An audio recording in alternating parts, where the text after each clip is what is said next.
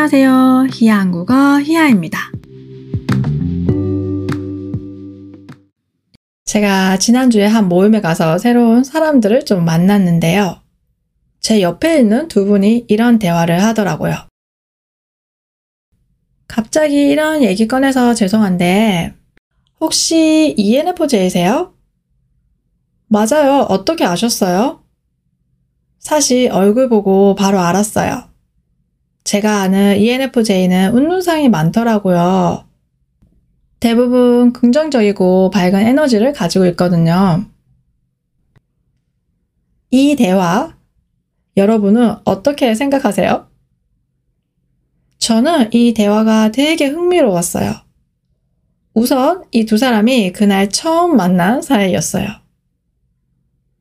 아직 이름도 모르는데 MBTI 얘기를 먼저 하는 것도 흥미로웠고, 얼굴만 보고 MBTI를 유추해 보는 것도 신기했고, 또 제가 아는 ENFJ는 운눈상이 많다고 했는데, 얼마나 많은 ENFJ를 알고 있는지도 궁금했고, 여러모로 아주 흥미로운 대화였습니다. MBTI 성격 유형 검사는 사람의 성격과 성향을 16가지로 분류하는 검사입니다. 내가 무엇을 가장 좋아하고 언제 편안함을 느끼는지에 대한 답을 하고 그 결과를 받는데요. 쉽게 말해서 인간의 심리와 성격을 이해하기 위한 검사입니다. 이런 MBTI 검사를 통해 내가 어떤 사람인지 좀 더 잘 이해할 수 있겠죠? 여러분은 이 MBTI 검사해 보셨나요? 저는 사실 별로 관심이 없었는데 요즘 만나는 사람마다 MBTI가 뭐냐고 물어보는 거예요. 그래서 한번 해봤어요. 저의 MBTI는 뭘까요? 궁금하시나요? 우선 제 성격을 말해볼게요. 제 MBTI가 뭔지 한번 맞춰보세요. 저는 사람들 만나는 거 좋아하는데 또 한편으로는 집순이에요. 그리고 뭔가를 볼 때 예를 들어서 전시회에 가서 어떤 예술 작품을 보거나 영화를 볼 때 그냥 있는 그대로를 보는 것보다는 이게 왜 여기 있지? 여기에 있는 이유가 뭘까? 우영우를 보면서도 영우는 왜 고래를 좋아할까? 이런 식으로 숨은 의도를 찾아보려고 해요. 그리고 새로운 것에 도전하는 거 진짜 좋아합니다. 음, 또 저는 대인 관계에 있어서 공감 능력이 굉장히 중요하다고 생각하고요. 마지막으로 계획하는 거 좀 귀찮아 해요. 계획했는데 계획한 대로 안 되면 스트레스를 받는 편이라서 그냥 그때그때 제가 하고 싶은 걸 즐기는 편이에요. 특히 여행할 때 굉장히 즉흥적인 편입니다. 계획 같은 거 필요 없습니다. 이런 저의 MBTI는 무엇일까요? 요즘 한국사에서 빠질 수 없는 질문이 하나 있습니다. MBTI가 어떻게 되세요?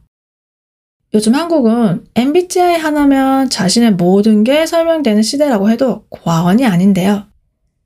내가 어떤 사람인지 주절주절 얘기하는 것보다 MBTI 하나로 나를 표현할 수 있는 거죠. 요즘에는 인스타에도 프로필에 MBTI를 써놓는 경우가 많더라고요. 인스타뿐만 아니라 유튜브나 각종 SNS에 MBTI 관련 컨텐츠들이 넘쳐나고 기업들도 이런 MBTI 인기에 편승하고 있습니다.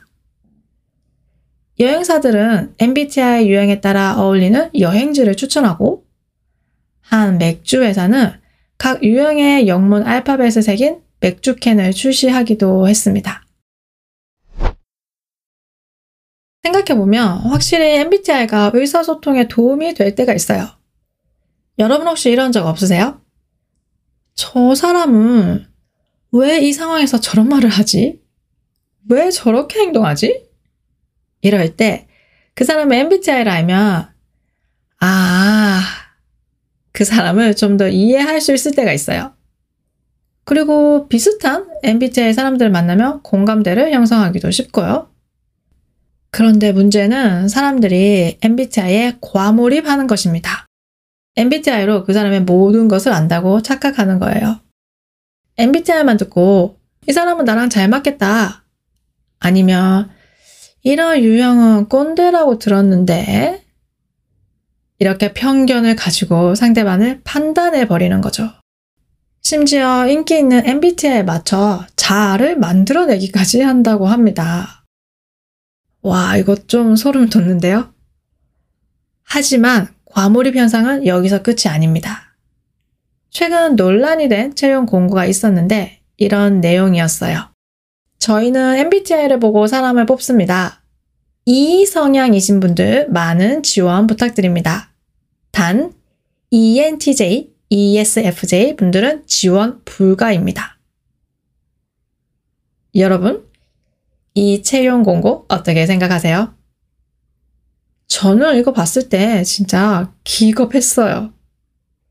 이게 가능한가? 저건 그냥 차별이잖아요. MBTI가 그 사람을 이해할 수 있는 도구가 될 수는 있지만 그 사람의 전부는 아니잖아요. MBTI가 직무 능력까지 나타낼 수도 없는 거고. 물론 입사 후에 직장 동료나 상사가 개인적으로 물어보는 것은 이해하지만 기업이 채용이나 인사에 MBTI를 도입하는 건 어불성설이라고 봅니다. MBTI는 본래 성격의 다양성을 존중하고 서로의 다름을 포용하기 위해 만들어졌다고 합니다. 이러한 취지에 맞게 MBTI를 맹신하기보다는 타인을 이해할 수 있는 하나의 도구로 보는 것이 바람직하다고 생각합니다.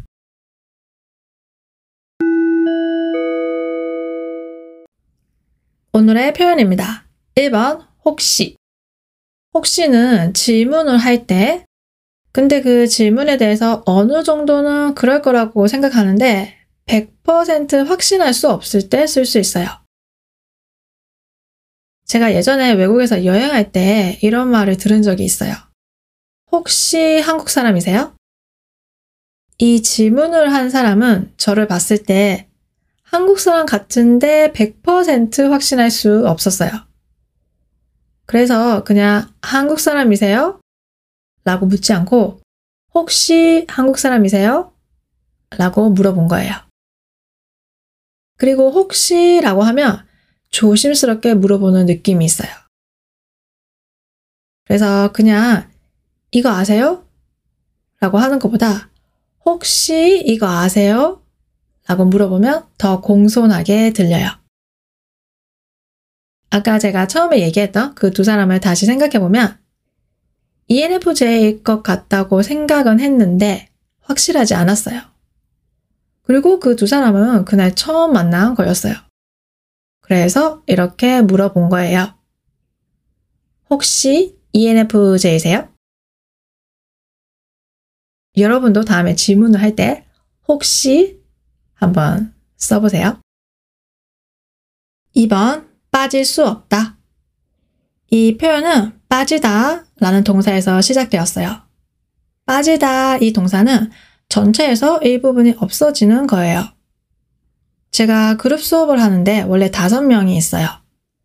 근데 한 명이 오늘 안 왔어요. 그럼 오늘 한 명이 빠졌어요. 자, 그럼 오늘의 표현이 빠질 수 없다는 무슨 의미일까요? 맞아요. 빠지면 안 된다. 꼭 있어야 한다. 이런 의미가 되는 거예요. 여러분 혹시 치맥 아세요? 치킨과 맥주? 같이 먹어야 제맛이죠. 치킨에 맥주가 없으면 뭔가 빠진 느낌? 치킨에 맥주는 빠질 수 없죠. 여름 과일하면 빠질 수 없는 수박. 한국 여행 중 빠질 수 없는 쇼핑 리스트. 이렇게 쓸 수 있습니다. 요즘 한국 사회에서 빠질 수 없는 질문은 이거예요. MBTI가 어떻게 되세요? 여러분이 사는 나라에서는 어떤가요? 이 질문을 많이 하나요? 3번 어불성설 어불성설은 말의 앞뒤가 논리적으로 맞지 않을 때 쓸 수 있는 사자성어입니다. 쉽게 말해서 말이 안 된다는 의미예요. 예를 들어서 한 학생이 시험 공부는 하지 않으면서 장학금을 받고 싶어 하는 건 앞뒤가 맞지 않아요. 장학금을 받으려면 공부를 열심히 해야 하는데 공부를 하지 않고 있으니까요. 이런 상황이 어불성설이에요. 공부는 하지 않으면서 장학금을 받겠다는 건 어불성설입니다. 특히 어불성설은 뉴스를 보면 정치인들이 많이 써요. 이번 정책은 어불성설입니다. 다시 MBTI 얘기를 해볼까요? 회사가 채용할 때 지원 자격으로 MBTI를 보는 경우가 있는데요. 채용할 때는 지원자의 MBTI보다는 직무 능력이나 경력을 보는 게 더 중요하지 않을까요? 그 사람의 성격이나 성향으로 일을 잘한다, 못한다 판단할 수 없으니까요. 따라서 MBTI를 기준으로 사람을 뽑는 건 어불성설이라고 생각합니다.